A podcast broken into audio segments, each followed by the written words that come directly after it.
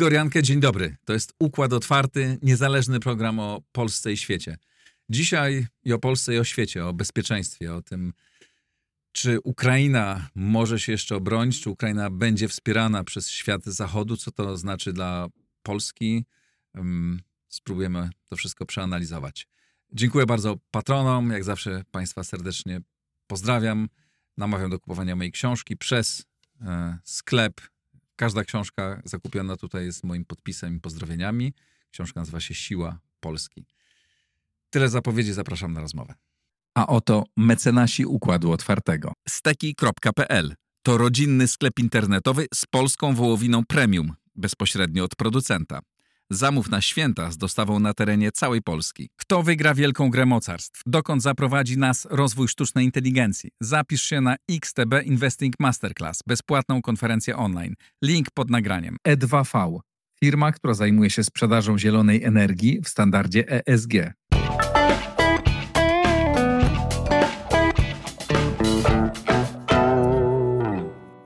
Andrew Michta, obecnie dyrektor Scoreford Center for Strategy and Security. Dzień dobry. Dzień dobry. E, a jednocześnie wykładowca Szkoły Przywództwa Instytutu tak. Wolności, która w, zaczęła mm, rekrutację. Można się do niej zgłosić i zapisać i posłuchać zajęć z panem profesorem. Tak, i gratuluję, że już tak długo panu udaje się to prowadzić, dlatego że y, ja pamiętam samą, sam początek tego, tego całego programu i muszę pan powiedzieć, że E, dla mnie to jest ogromna przyjemność e, każdego roku mieć kontakt z bardzo naprawdę już dojrzałymi e, i, i naprawdę inteligentnymi młodymi ludźmi z Polski, ze sfery profesjonalnej, ludzi, którzy dopiero wchodzą może w profesjonalne życie albo już w nim są. I to ten, ten program, Szkoła Przywództwa, to jednak jest coś, co tworzy niesamowity network młodych ludzi, E, profesjonalnych, którzy potem pozostają ze sobą w kontakcie. I też w kontakcie z takimi ludźmi jak pan. No, dziękuję, ale, ale mnie głównie chodzi o to, że to jest jednak pokolenie, które zaczyna myśleć w sposób strategiczny o przyszłości Polski, przyszłości stosunków transatlantyckich, o bezpieczeństwie a, i o przyszłości demokracji. Więc to są, to są naprawdę y, wyjątkowe, wyjątkowe zajęcia dla mnie i muszę panu powiedzieć, że y, zawsze, kiedy się z nimi stykam, to nawet nie to, o czym rozmawiamy w czasie zajęć, ale po zajęciach, te właśnie rozmowy w czasie przerw, e, porównywanie doświadczeń, to jest naprawdę bardzo duża przyjemność dla mnie. Bardzo się cieszę. E, Andrew Michta jest wykładowcą od samego początku tej szkoły, czyli już oś, ośmiu edycji. Teraz, edycji. teraz e, właśnie trwa rekrutacja do edycji dziewiątej. Jeśli Państwo chcieli porozmawiać w przerwie z Andrew Michtą, to zgłaszajcie się. Naprawdę warto. Dziękuję. Ja dziękuję.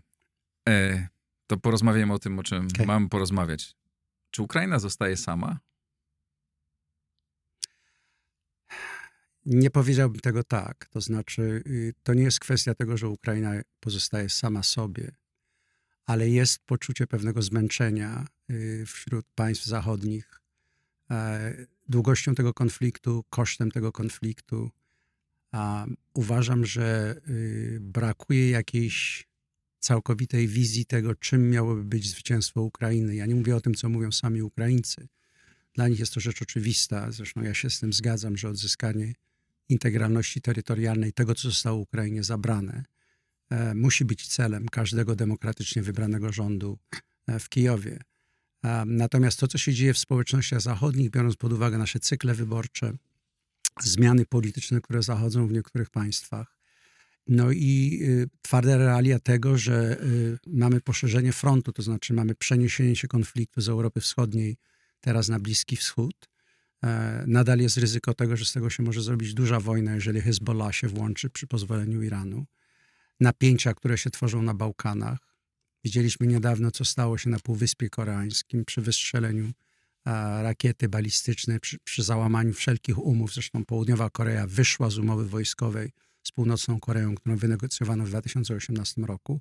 No i największe zagrożenie tego, co się może stać na Indo-Pacyfiku, czyli y, to poczucie, że resursy zarówno Stanów Zjednoczonych, jak i e, wszystkich demokracji są coraz bardziej rozciągnięte.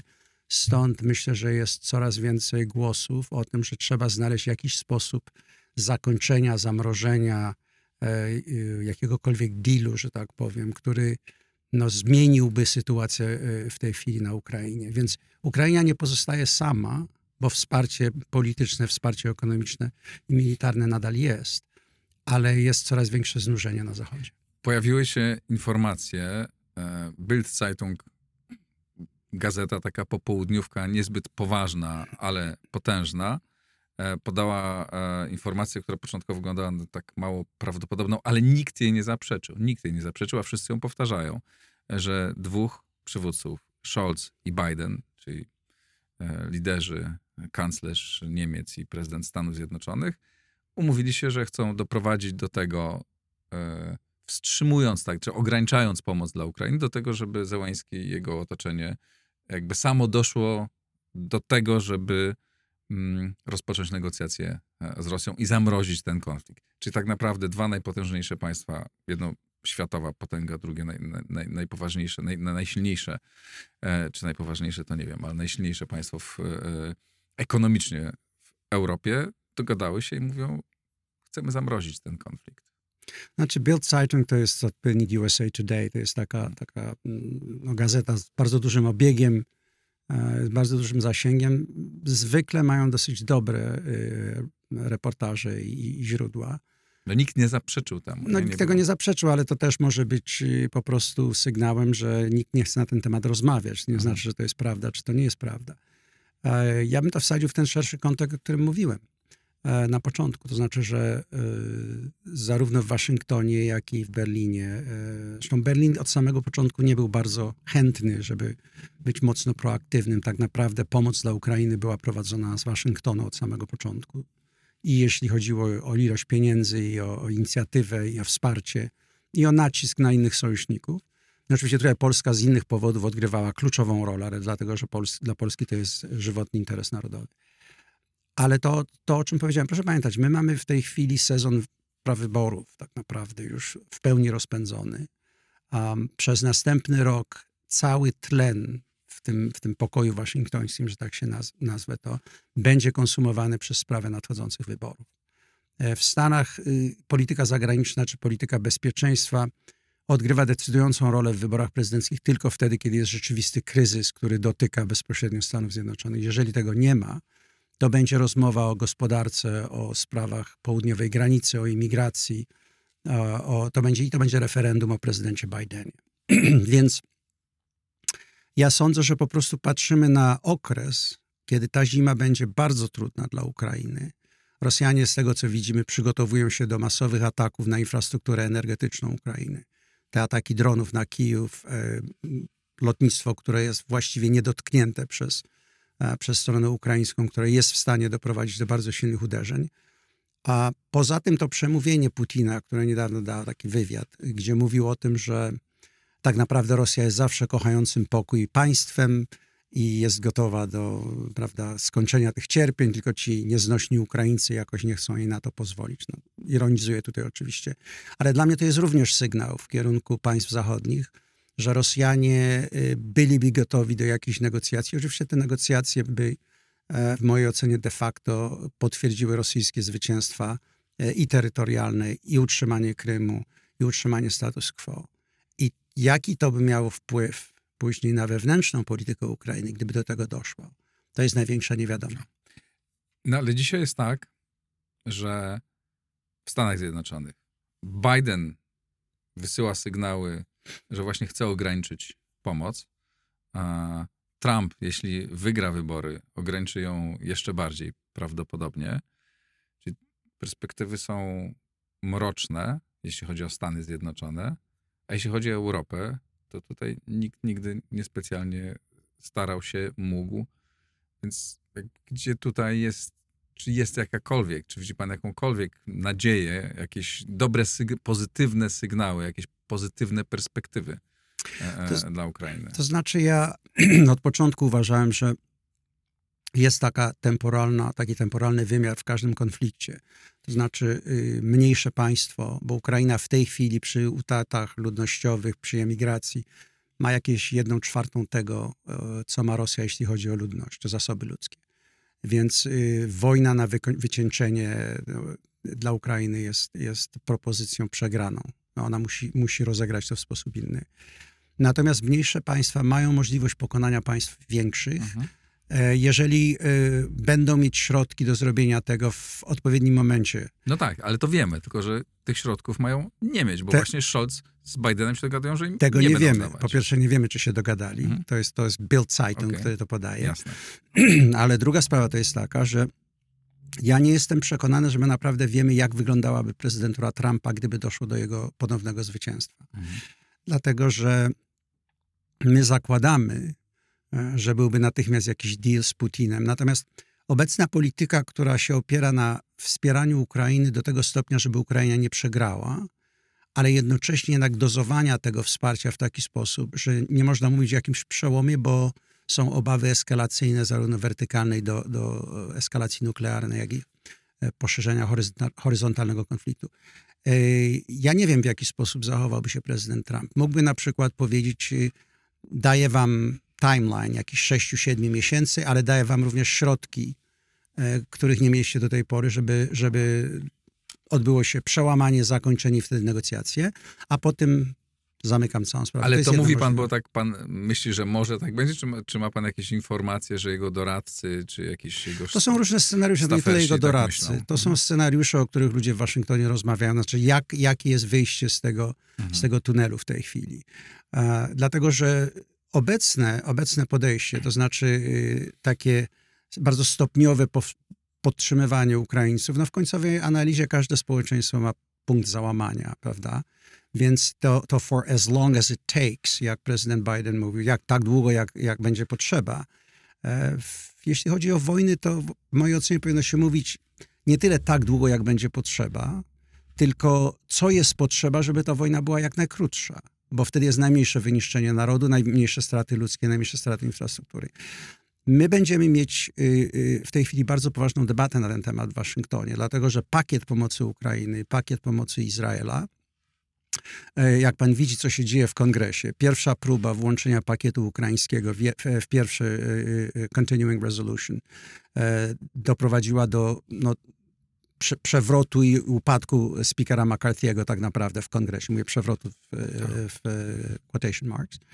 I w tej chwili Johnson stara się, e, speaker Johnson stara się oddzielić ten pakiet. E, natomiast prezydent Biden już e, i wygłosił przemówienie łącząc teatr ukraiński i teatr środkowo-wschodni.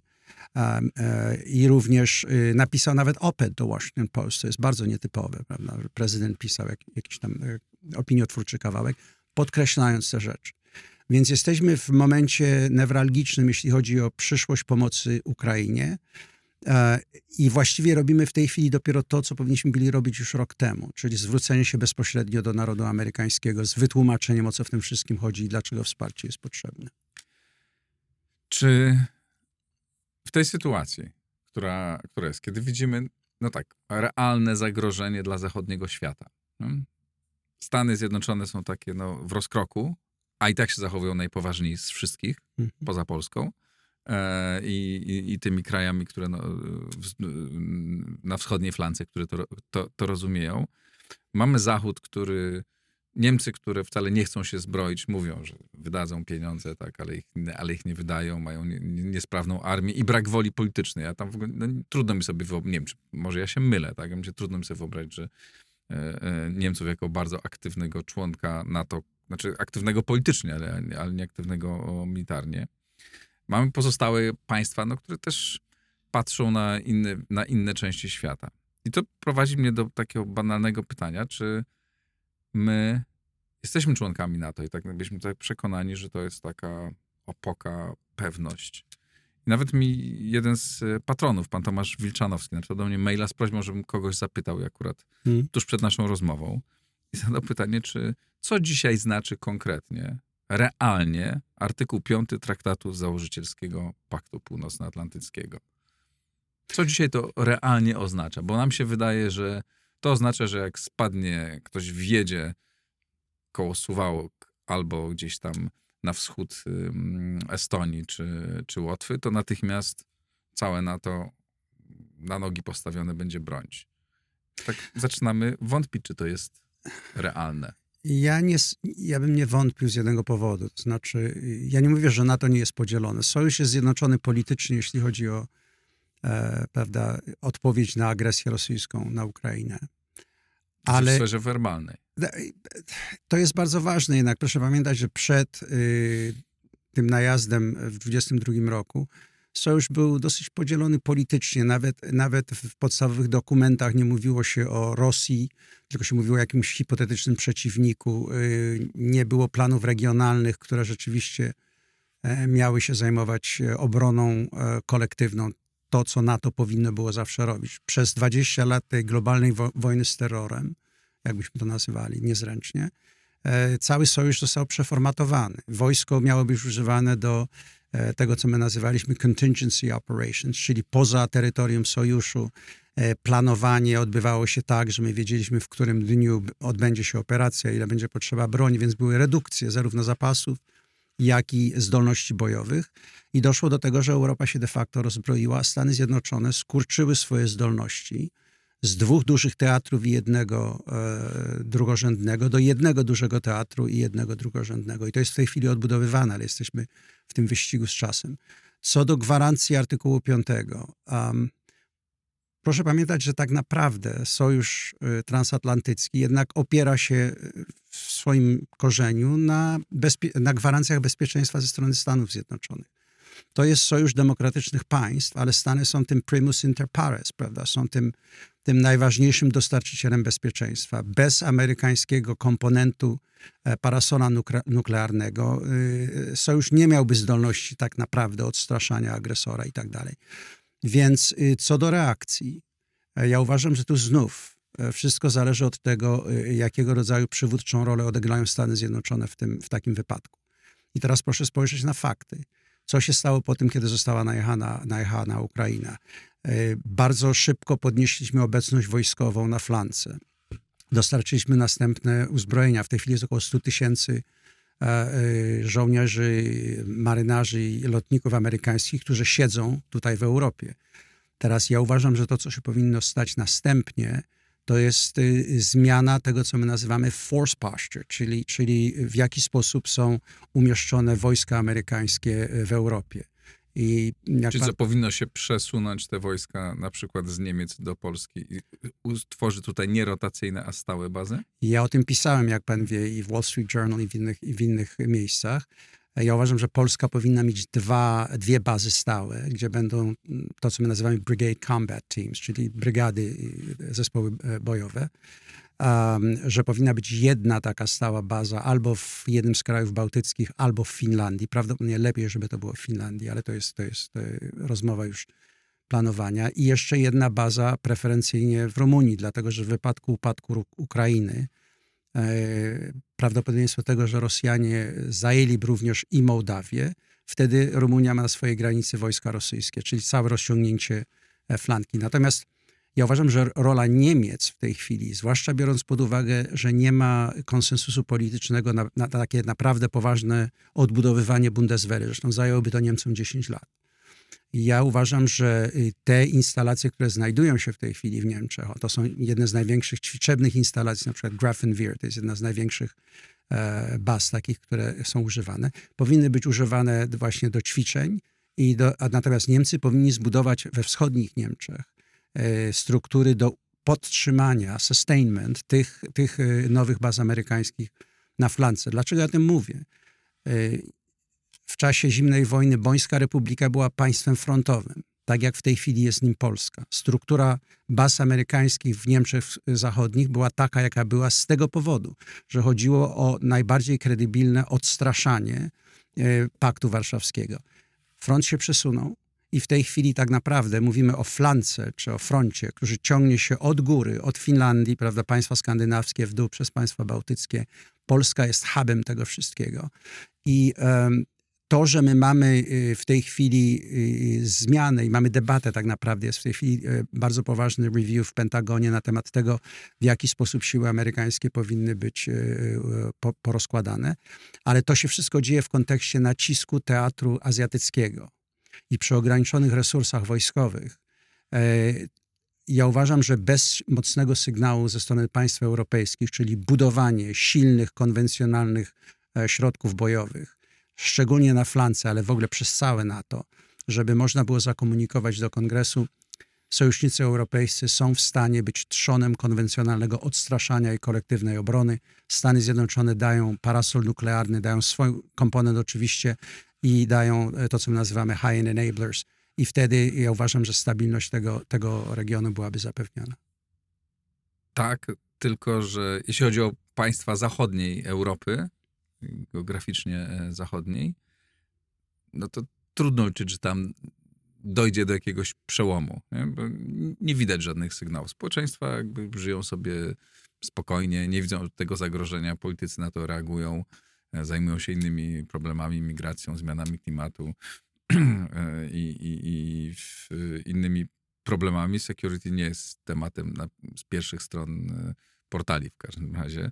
E, zachodniej Europy. W tej części natomiast tak, to, to, to jest. Tak? Czy, e, czy widzi pan realną szansę na to, że zbudujemy tutaj na wschodniej, e, na wschodniej flance taki mur, którego Putin po prostu nie będzie, nie będzie ważył się tknąć, tak lecąc od góry, od Finlandii, która już jest chyba najlepiej przygotowanym państwem na, Mm, na takie działania, idąc w dół przez państwa bałtyckie do Polski, i, a potem mamy Słowację, Czechy, e, Rumunię.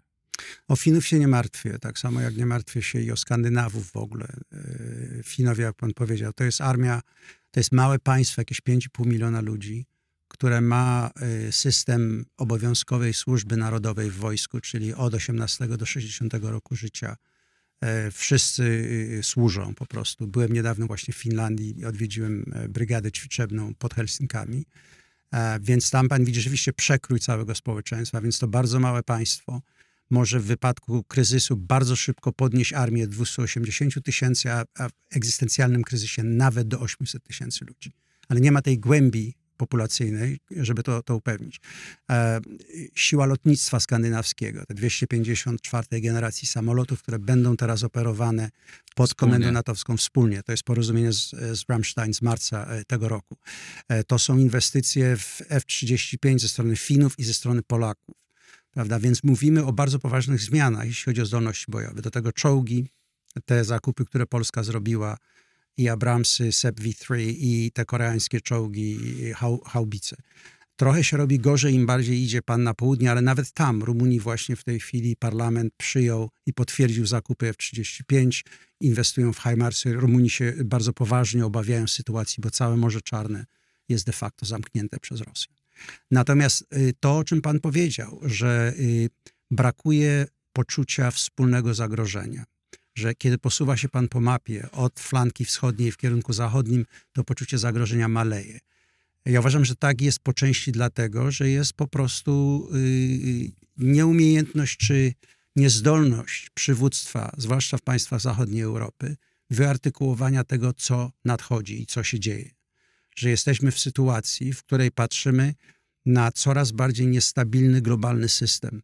E, ludzie mówią tam o różnych blokach, ja uważam, że gdybyśmy rzeczywiście mieli formowanie się bloków, to moglibyśmy mówić o jakimś tam początku stabilności. My mamy w tej chwili państwa rewizjonistyczne, czy to na poziomie egzystencjalnym, tak jak Chiny, czy na poziomie takim bardziej terytorialnym, jak Rosja. Rosja, Rosja nie tyle chce zniszczyć całą istniejącą strukturę, bo, bo korzysta na tym, na tym e, do pewnego stopnia, E, proszę pamiętać, że przy całych sankcjach Bloomberg ocenia, że rosyjski Sovereign Wealth Fund będzie 40% większy w tym roku niż był w roku ubiegłym, czyli e, te wszystkie operacje, prawda, e, szmuglowania elementów, sprzedawanie rosyjskiej energii. Rosja sobie w miarę dobrze daje radę i ma pieniądze na budowanie wojska.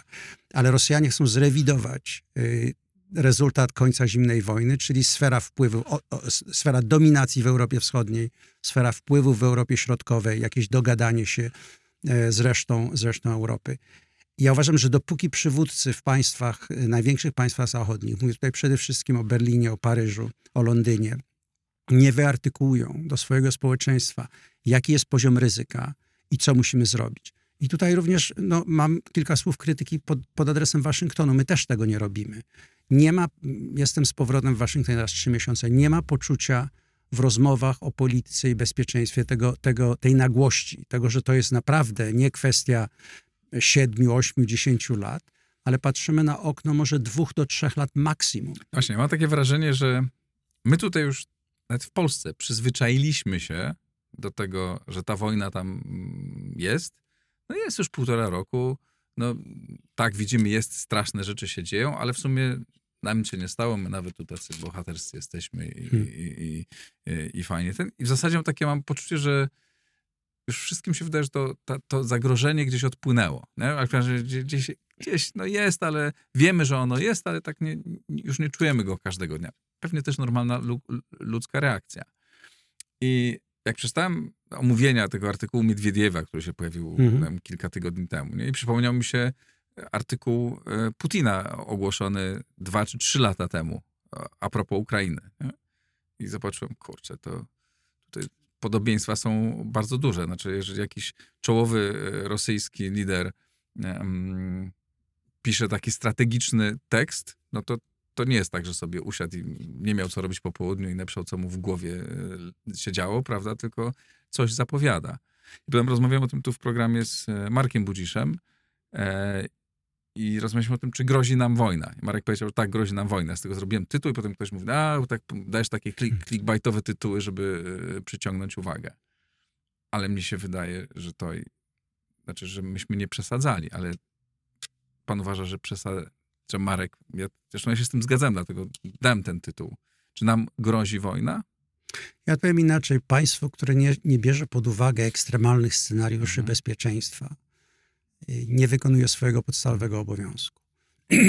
Ale rozumiem, że pan nie wyklucza, że to jest Oczywiście, możliwe. że nie wykluczam to tego. Jest dla... możliwe, że tu za trzy lata możemy być, czy za dwa, albo za pięć uderzeni przez Rosję. Proszę sobie wyobrazić sytuację, w której powiedzmy jest rok 2025, prawda?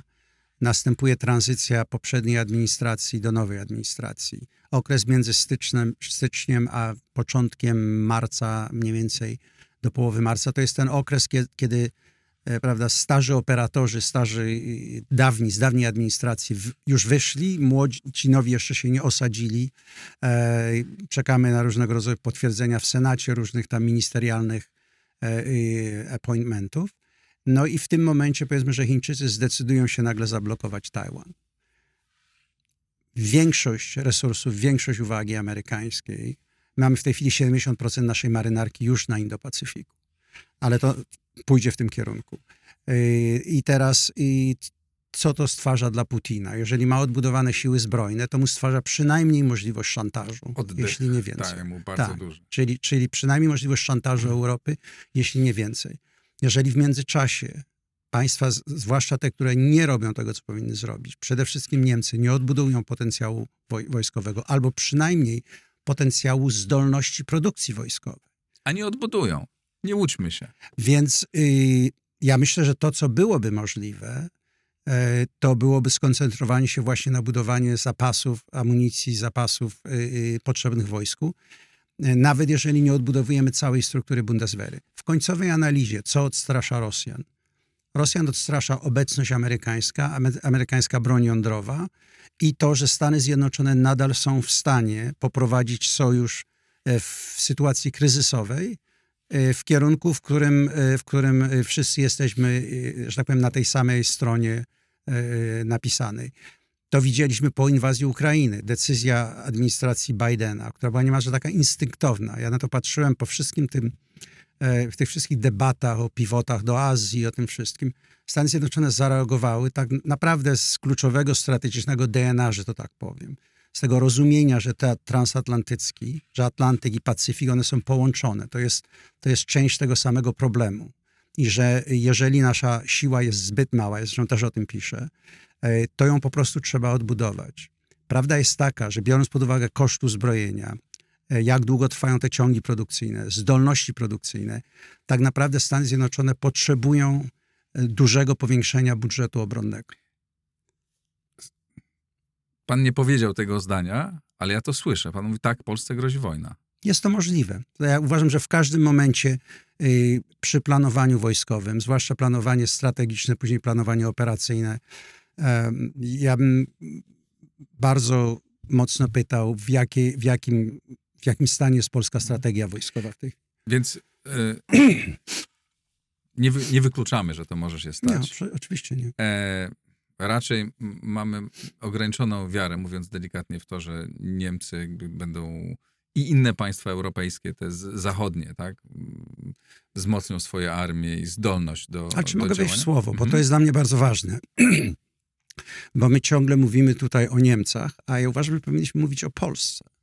Bo chcę do tego dojść. Okay. Bo właśnie chcę do tego dojść. Jakby co e, z tego wynika dla nas? Znaczy musimy e, kontynuować to wzmacnianie armii, ale dzisiaj nie, nie, znam danych precyzyjnych, no bo też ich nie podaję, tak, no ale jesteśmy mocno, e, e, mocno wypatroszeni przez e, pomoc Ukrainie, która była konieczna i uważam, że tak poprzedni rząd to dobrze, dobrze zrobił, ale teraz musimy, czy uważa pan, że po pierwsze musimy kontynuować dozbrajanie się, to już rozumiem, bo pan wielokrotnie mówił, tak musimy, no ale pytanie, co zrobić, w jaki sposób tą, tę armię budować poza, zakupa, poza zakupami sprzętu, czy mamy szansę zbudować silną, zawodową armię przy takim kryzysie populacyjnym, jaki w Polsce mamy. E, on się nie zmienił, mimo tego, że jest nas więcej, ale to są przyjezdni, którzy tak łatwo do armii polskiej, długi proces, może za 10-15 lat e, dzieci tych Ukraińców będą, będą już mieć polskie obywatelstwo i będą mogły być w armii, ale na razie to nie jest, to nie jest ten problem. Czy może powinniśmy myśleć o, o o armii, o poborze masowym i o szkoleniach mm, dla wszystkich y, Polaków? Problemem w ogóle we wszystkich y, siłach zbrojnych Zachodu z bardzo niewieloma wyjątkami, mówię jak Finlandia, Szwajcaria, to jest to, że mamy system profesjonalnego y, organizowania sił zbrojnych, który nie jest w stanie wytworzyć rezerw takich, jakie potrzebujemy. przepraszam, biorąc pod uwagę straty ludzkie, poziom strat ludzkich i w ogóle to, czego się uczymy o wojnie, patrząc na doświadczenie ukraińskie. Myśmy zakładali, że wojna w XXI wieku to będzie e, tak naprawdę wojna digitalna, cybernetyczna, tak. roboty, prawda, uderzenia precyzyjne i, i, i tak dalej. Oczywiście te wszystkie elementy odgrywają rolę, ale powiem panu, że na przykład ja oczekiwałem, że, że przestrzeń cybernetyczna będzie odgrywać o wiele większą rolę w tym konflikcie ukraińsko-rosyjskim niż ona odgrywa. A z drugiej strony widzimy powrót do tego, co się wydaje niemalże pierwszą wojną światową, czyli znaczenie masy. Masy i ilości e, redundacji w, sy w systemie. I y, myślę, że wszystkie demokracje powinny sobie zadać pytanie. Po pierwsze, y, czy technologia jest w stanie E, zadziałać tak, że te wielkie masy ludzkie rezerw nie będą potrzebne. E, szereg y, bardzo poważnych analityków w Stanach Zjednoczonych, z którymi pracuję, uważa, że jeżeli y, społeczeństwa zachodnie zostaną wciągnięte w taką wojnę o wyniszczenie, to tę wojnę naj, najpewniej przegrają nie tylko z tego tytułu, że nie mają zapasów, ale że my jesteśmy już skonstruowani w taki sposób, że, że straty ludzkie w tej, w tej kategorii, na taką skalę, są e, społecznie niedopuszczalne. To jest, to jest, jedno spojrzenie. Drugie spojrzenie to jest takie, że my musimy się po prostu stwardnieć, musimy stwardnieć, utwardzić się i zrozumieć, że y, pewne rzeczy są stałe, jeśli chodzi o, o, o wojsko. Jeżeli przeciwnik przyprowadza brygadę czołgów, to ty musisz przyprowadzić brygadę czołgów. Jeżeli on przyprowadza brygadę artylerii, ty musisz przyprowadzić brygadę artylerii, że tu nie ma, nie ma takich, takiego obcinania kątów, że tak powiem. Ja myślę, że prawda leży gdzieś pomiędzy. To znaczy, ja napisałem niedawno taki artykuł dla Atlantic Council, że ponieważ um, że amerykańskie lotnictwo zawsze miało taką mentalność wysokiej techniki, wysokiej technologii precyzja, uderzenia z daleka, over the horizon, prawda, te rzeczy. Natomiast armia w, historycznie w Stanach Zjednoczonych była armią masową. To była armia, to był obywatel żołnierz, że tak powiem. W konstytucji e, mamy napisane, że marynarka istnieje. Kongres musi utrzymywać marynarkę, ale kongres ma podnosić armię, czyli organizować armię na wypadek wojny. ponieważ myśmy przeszli do profesjonalnego systemu po 72 roku, kiedy Nixon zakończył draft, e, e, przy, przymusową służbę wojskową, armia się zaczęła kurczyć. Stała się bardziej efektywna, bardziej profesjonalna, ale i mniejsza. W związku z tym przychodzi pewien moment, w którym armia zaczyna myśleć tak jak lotnictwo, czyli zaczyna myśleć w kategoriach precyzji, zapominając jednak, że w końcowej analizie, jeśli spojrzy pan na to, jak Stany Zjednoczone walczyły, czy to w I wojnie światowej, czy w II, czy nawet w czasie zimnej wojny, że masa była kluczowym elementem naszego planowania. Niestety widzimy to teraz, prawda, jak Ruscy są w stanie wysłać 100-200 czołgów starych, rozklekotanych, ale jednak czołgów które tak. niszczą ludzi, niszczą ten, są w stanie wypuszczać tłum y, mięsa armatniego, y, nie, nie, liczą tych strat. Proszę zobaczyć jeszcze jedną rzecz, to znaczy y, słabnąca efektywność strony ukraińskiej. W mojej ocenie to nie jest tylko to, że ta pierwsza armia, którą myśmy wyszkolili od, od właściwie 15 roku w górę, to, był, to było NATO i Stany Zjednoczone, które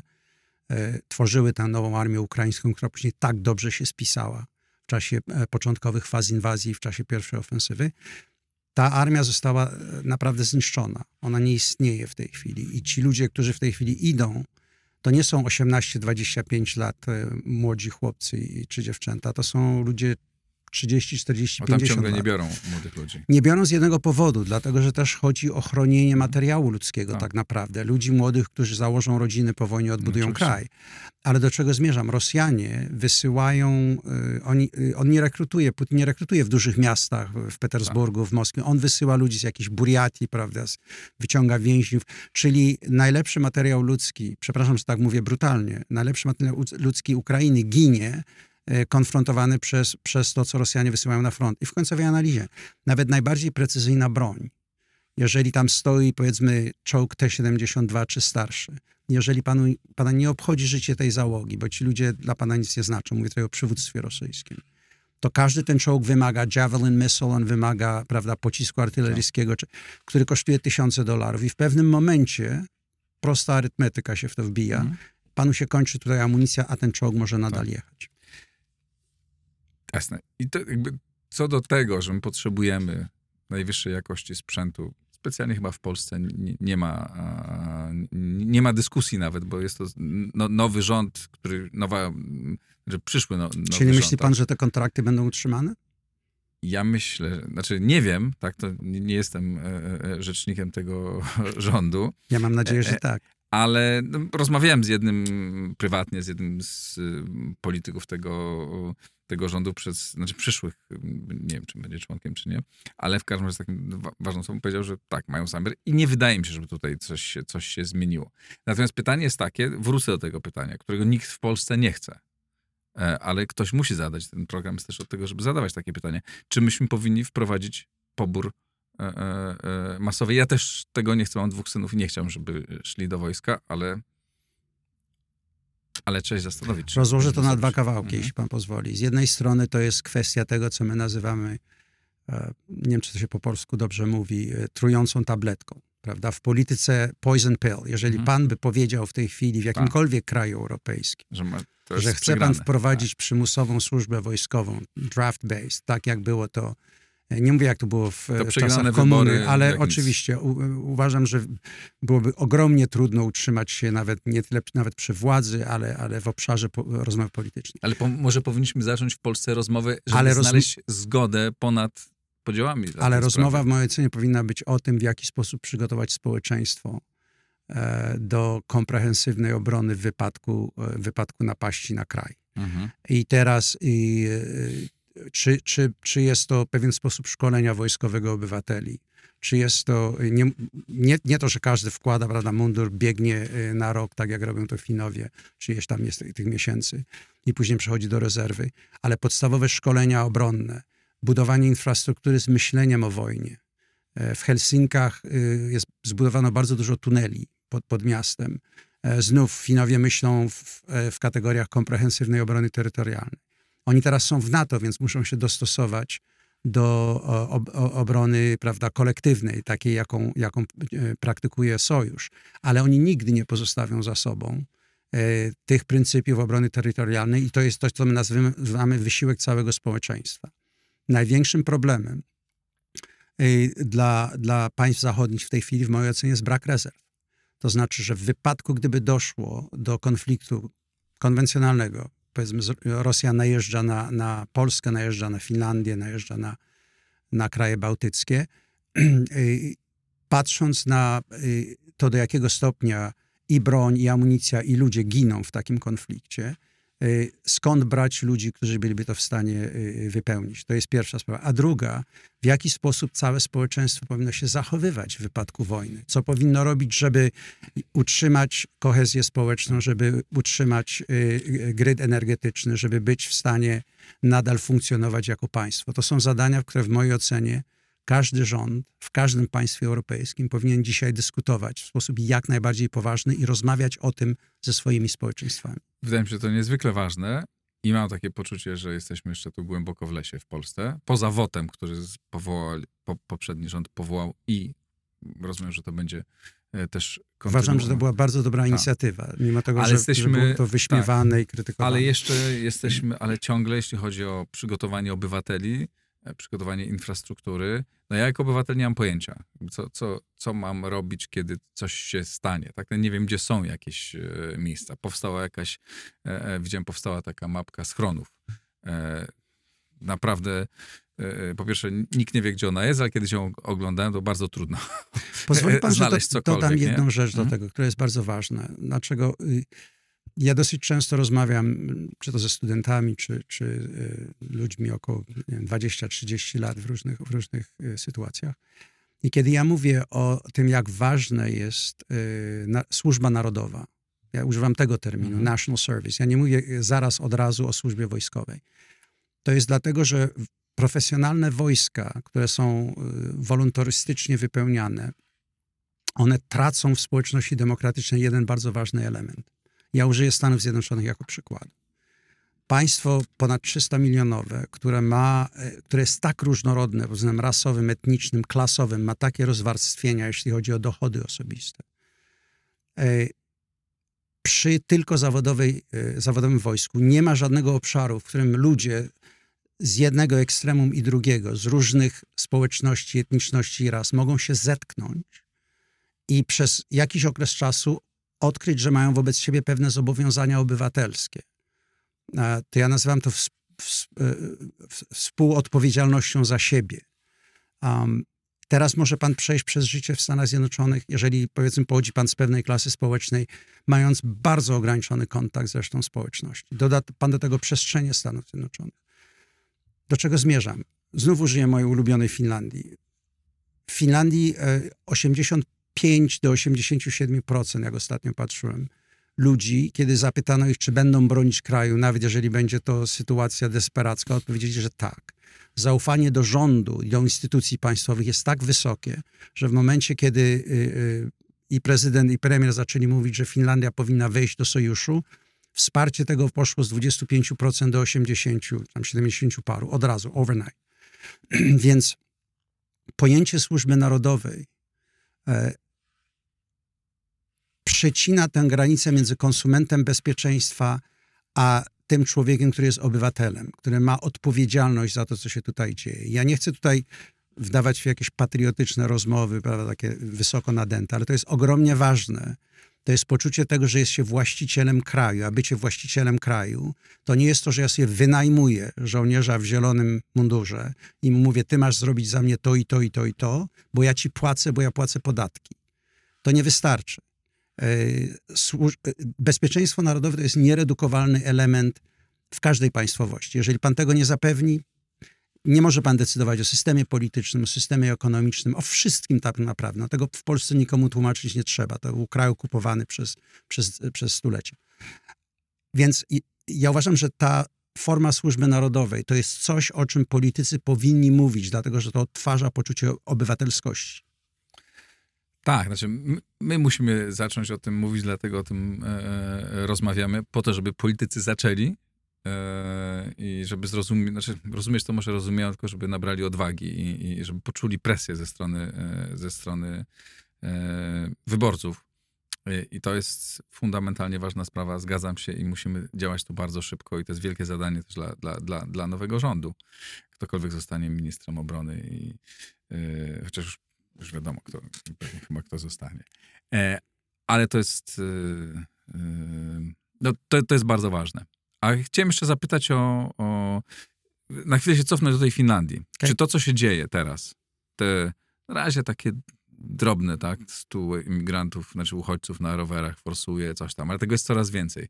Czy pan uważa, że to jest początek czegoś większego? Czy, czy to jest realne zagrożenie, czy to jest takie no, jakiś tam lekki hybrydowy atak? Nie sądzę, że to jest lekki hybrydowy atak. Proszę pamiętać, że tak samo jak w wypadku Polski ci żołnierze, którzy muszą chodzić tam wokół tego płotu albo rozkładać teraz, jak to robią w Finlandii, zamykać przejścia, rozkładać drut kolczasty. W Polsce, prawda, patrolowanie tego muru. To są żołnierze, którzy nie ćwiczą. To są żołnierze, które de facto stają się strażnikami takimi e, chodzącymi w jedną i w drugą stronę. To są tysiące ludzi, którzy są wyciągnięci z programów ćwiczeniowych. To jest y, y, bardzo poważne w mojej ocenie, bo, bo to obniża zdolności bojowe państw sojuszu. W tym wypadku ten nacisk był na Polskę z Białorusi, on się nadal kontynuuje. To też kosztuje, te wojska muszą tam być. I teraz Finowie mają to, to samo doświadczenie. Rosjanie nie są jeszcze y, gotowi, nie mają zdolności ludzkich do ustawienia takich sił na granicy z Finlandią, jakie oni planują. Tak mówimy o, o rozmiarach korpusów i, i, i, tego w momencie, kiedy będą mieć wojska półtora milionowe, jak, jak, jak to obiecują, a może nawet więcej. Ale w związku z tym oni ciągle y, wyrażają presję y, na flankę sojuszu. Um, natomiast my jesteśmy ciągle w tym, w tym takim reaktywnym nastawieniu. Um, rzecz, która jest dla mnie niepokojąca, że y, poprzez całą przestrzeń bezpieczeństwa Zachodu my mówimy o utrzymywaniu status quo, a nie o kształtowaniu tego, tego geostrategicznego obrazu, który nam będzie e, dogodny, który będzie wspierał e, prosperity i bezpieczeństwo demokracji. My ciągle mówimy o utrzymywaniu tego systemu opartego na regułach, prawda, system międzynarodowy. Po pierwsze, to są normatywne e, wypowiedzi, które się nie przekładają w dyskusji w społeczności amerykańskiej na nic konkretnego w tej chwili. Gdybym ja poszedł do przysłowego farmera w Iowa i powiedziałem mu, masz płacić podatki, bo tutaj musimy utrzymać ten, ten międzynarodowy porządek światowy oparty na regułach i wartościach. Że on by na mnie popatrzył z takim zdziwieniem i zapytał się, co ja piłem dzisiaj rano, że ja mu takie rzeczy opowiadam. Więc po to, żebyśmy odwrócili tę dynamikę, żebyśmy my wyrażali nacisk na naszych przeciwników, żebyśmy my kształtowali tę geostrategiczną mapę świata, to musimy zacząć mówić konkretami jak mają wyglądać struktury sojuszy Stanów Zjednoczonych. Które huby w międzynarodowym systemie rozłożeniu sił są krytyczne, które są wtórne, a które sobie można zupełnie odpuścić i jednak utrzymać ten balans. W jaki sposób upewnić się, że te balansy regionalne, które przy tej niestabilności systemowej są bardzo niebezpieczne, bo załamanie się takiego balansu regionalnego, czy w Europie Wschodniej, czy na Bliskim Wschodzie, czy gdzieś w Azji, grozi szerszą wojną, prawda, która później nabiera swojej własnej dynamiki. Więc o tym powinniśmy mhm. rozmawiać. I o tym powinniśmy rozmawiać, jeśli chodzi również o to, co robią Rosjanie. Sprowadzając rzecz do Polski, musimy kontynuować e, e, zakupy i najlepiej produkcję własnych środków, ale to jest długa, długa, długa droga do tego. E, w każdym razie musimy zbroić się na potęgę. Musimy przygotowywać społeczeństwo do tego, przygotować infrastrukturę, ćwiczyć coraz więcej ludzi do tego, żeby w razie czego byli zdolni przynajmniej do jakiegoś racjonalnego zachowania e, w czasie e, obrony. No i w ogóle i ja uważam, że należy sobie zadawać pytanie tak, o to, że należy zacząć o tym mówić. Do Prowadzi do obiegu dyskusję o masowym poborze. Masowej o, o służbie narodowej. O służbie, o służbie narodowej. narodowej. O służbie Powiedzmy, narodowej. Używajmy tego terminu, myślę, że to otworzy wtedy pole mm. do dyskusji. Mm. I, e, I dodam jeszcze, jeszcze jedno bardzo ważne e, zdanie tutaj, jeśli mogę na zakończenie. E, ja nie słyszę dużo rozmów, każdym razem, kiedy jestem w Warszawie. Ja nie słyszę naprawdę ludzi mówiących mi o tym, jak ma Polska wyglądać za 10 lat, za 20 lat. To myślenie do przodu, w sensie y, y, pewnego konsensusu co do realiów, y, jakiego rodzaju oddziaływanie to państwo powinno mieć, w jaki sposób powinno organizować region, bo jest, jest ważnym państwem średniej wielkości w tym regionie. w porównaniu czy do państw bałtyckich zwłaszcza, czy, czy Skandynawów, to jest jednak taki hub tego wszystkiego. W jaki sposób ułożyć sobie relacje z Unią Europejską? Ja mam ciągle wrażenie takiej binarności. Albo kompletnie się przyklejamy, albo kompletnie biegniemy w drugą stronę. O tym wszystkim rozmawiamy także z panem w mojej książce. tak. Reklama, reklama Siła Polskiej. Wywiad także z profesorem Więc ja bym bardzo chciał y, widzieć w Polsce, czy instytucje, czy instytuty badawcze, czy struktury wewnątrz polskiego rządu podejmujące tego rodzaju długoterminowe mhm. planowanie. E, wiem, że jest w tej chwili znów rozmowa o przeglądzie strategicznym. Zdaje się, że biuro prezydenta to będzie inicjować. To jest jak najbardziej konieczne, dlatego że bez tego i, i, i bez jakiegoś takiego stworzenia większej, większej e, strategii, e, planowanie wojskowe, e, zakupy wojskowe, to są wszystko już z kolei narzędzia do wprowadzenia tej wielkiej strategii w rzeczywistość. I Przede wszystkim również myślę, Polska powinna poważnie myśleć o odbudowywaniu zdolności produkcyjnych swojej własnej bazy przemysłowej, jeśli chodzi o produkcję zbrojeń. Na koniec jeszcze o, bo powiedział, padło to y, Unia Europejska. Jesteśmy w trakcie, zaczyna się debata na temat zmiany sposobu głosowania, innego, nowych reguł funkcjonowania Unii Europejskiej. No i po jednej stronie padają e, poważne argumenty, tak, że Unia jest niesprawna, no bo jest niesprawna, tak, jest trudno zarządzalnym e, ciałem. No to może uprośćmy to zarządzanie, żeby e, e nie trzeba było słuchać każdego głosu i mm, żeby, te, mm, żeby to mogło być bardziej, bardziej, efektywna, bardziej efektywna organizacja. No ale z drugiej strony e, w Polsce te głosy chyba dominują jednak, tak? Obawy, y, obawy przed tym, przed tym, żeby Unia nie była jednak zdominowana przez, e, przez jedno największe państwo, czy przez duet dwóch największych państw, żeby interesy tych mniejszych graczy też były brane e, pod uwagę. Jak pan patrzy ze swojej perspektywy amerykańsko-polskiej też? Ja napisałem na ten temat mhm. tydzień temu w Polityko. Ja uważam z punktu widzenia amerykańskiego mhm. najpierw. scentralizowana Europa jest po prostu nie jest w interesie Stanów Zjednoczonych. Bo? Dlatego, że Stany Zjednoczone historycznie e, mają zdolności kształtowania tych relacji w sposób bardziej efektywny, działając bilateralnie. E, tamte przykłady, że ja o tym piszę, że Kissinger podobno się kiedyś strasznie Nie wiedział, do kogo zadzwonić. Po pierwsze, to takiej sytuacji nie było. On, mhm. on tam był bardzo sfrustrowany jego rozmową z takim Hiszpanem, który wtedy tam był w tej pozycji i co wcale nie wyrażało jego intencji, bo administracja Nixona działa bilateralnie i zresztą szereg administracji tak robi. Administracja Bidena jest trochę inna, raczej uważa, zresztą widział to pan e, przy decyzjach odnośnie sankcji na Nord Stream, że jednak działanie... No tak, ale to jest punkt widzenia Stanów Zjednoczonych, które oczywiście nie chcą mieć żeby zbyt silnego konkurenta, chcą być tym pierwszym, więc ja to rozumiem, ale mogę nie podzielać. Ja bym bardzo chciał, żeby Unia Europejska była bardzo znaczy, nie, silna. Nie, to nie tylko chodzi o to, żeby być pierwszym. Żebyś, ja bym w ogóle bardzo, ja jestem bardzo chętny temu, żebyśmy, żeby Europa miała zdolność, autonomię strategiczną, tak? tylko że przeciwko kompletnie w to nie wierzę. Przecież, ale przeciwko na przykład Rus, ruskim. No, i, i, i, no nie przeciwko Ameryce. E, tylko, że to po prostu uważam, że to jest piękna idea, tak, socjalizm jest piękną ideą, tylko, że kompletnie nierealistyczną. Ale, ale pozwoli pan, że, że e, dokończę to odnośnie mhm. Stanów Zjednoczonych. To nie chodzi tylko o to, żeby Stany Zjednoczone tutaj w jakiś sposób narzucały. To nie o to chodzi. Y, w relacjach, w których interesy narodowe są artykułowane w sposób bezpośredni, możliwość kompromisu i dobrych wyborów w mojej ocenie jest, jest łatwiejsza. To jest pierwsza sprawa. Druga sprawa, Unia Europejska to jest traktatowa organizacja, prawda? Ja z, z dużą taką dozą sceptycyzmu obserwuję e, te wszystkie ostatnie, zwłaszcza e, zmiany przez, przez nas ostatni okres 20 lat, które popychają, przynajmniej elity pchają Unię Europejską w kierunku czegoś, co ma zostać quasi e, państwem narodowym, czy tam państwem federalnym, nie wiem jak oni to mogą nazywać. Te zmiany, które się proponuje w mojej ocenie, czyli eliminacja weta, w większości wypadków e, większościowe głosowanie, limitowanie e, ilości komisarzy, wspólne wojsko, wspólna polityka obronna, to jakby pan w Stanach Zjednoczonych pozbył się kolegium elektoralnego i tylko stan Kalifornia i stan Nowy Jork decydowałyby o przyszłości e, polityki amerykańskiej w każdym zakresie. A jednak stan Wyoming, który ma 500 tysięcy ludzi, ma też dwóch senatorów, tak jak ma, jak, jak ma prawda, stan Nowy Jork i stan Kalifornia.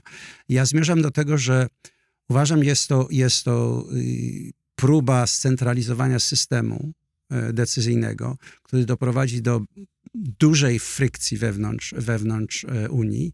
Ja sądzę, że te maksymalne e, wymagania, one nie będą osiągnięte, ale tak jak zawsze się dzieje w traktatach europejskich, wymaga się czegoś bardzo dużego, po czym to jest zeskalowane prawda, do tyłu. W końcowej analizie, wie pan, Stany Zjednoczone miały ogromne przewagi. Były postkolonialną taką kulturą osadniczą. Miały wspólny język, miały całe tradycje e, polityczne i ideologiczne z okresu postoświeceniowego.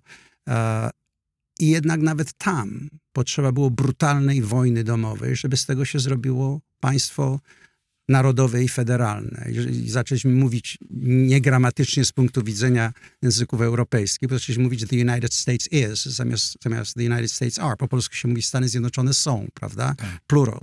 Natomiast y, y, to, ciekawe, to od tego okresu, mhm. od tego okresu y, i, i, i nawet to jest bardzo trudny projekt do zrobienia. Mhm. Przy tych wszystkich atrybutach kulturowych, mhm. które mamy. Wszystkich tych, tych i do tego konstytucja, najstarsza konstytucja XVIII-wieczna, podczas gdy Republika Francuska jest chyba na piątej, może będzie niedługo na szóstej republice, jak, jak tak będzie się działo, jak się dzieje.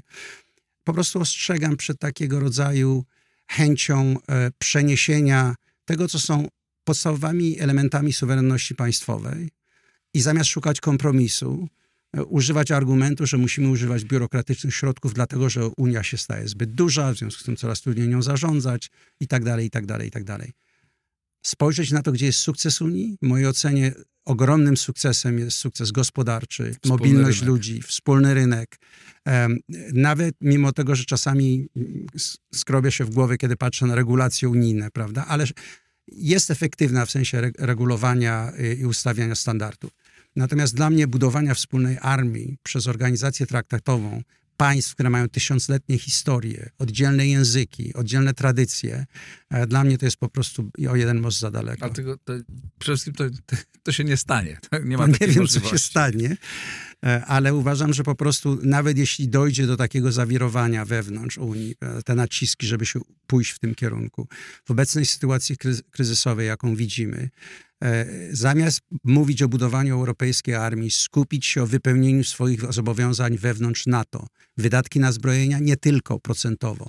Zdolności bojowe, które każdy kraj ma kupić. To jest w planach operacyjnych, to jest w planach regionalnych i w tym, co nazywamy zdolności, e, e, wymagań zdolnościowych.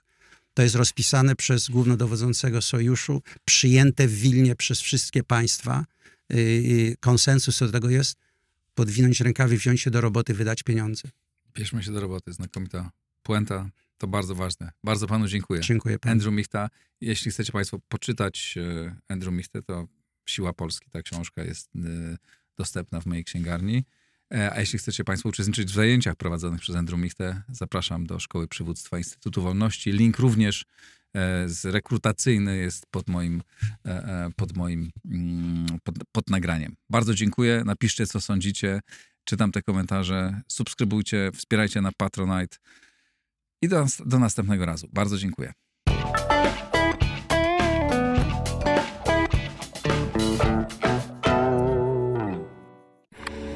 Nagraj to w blisko.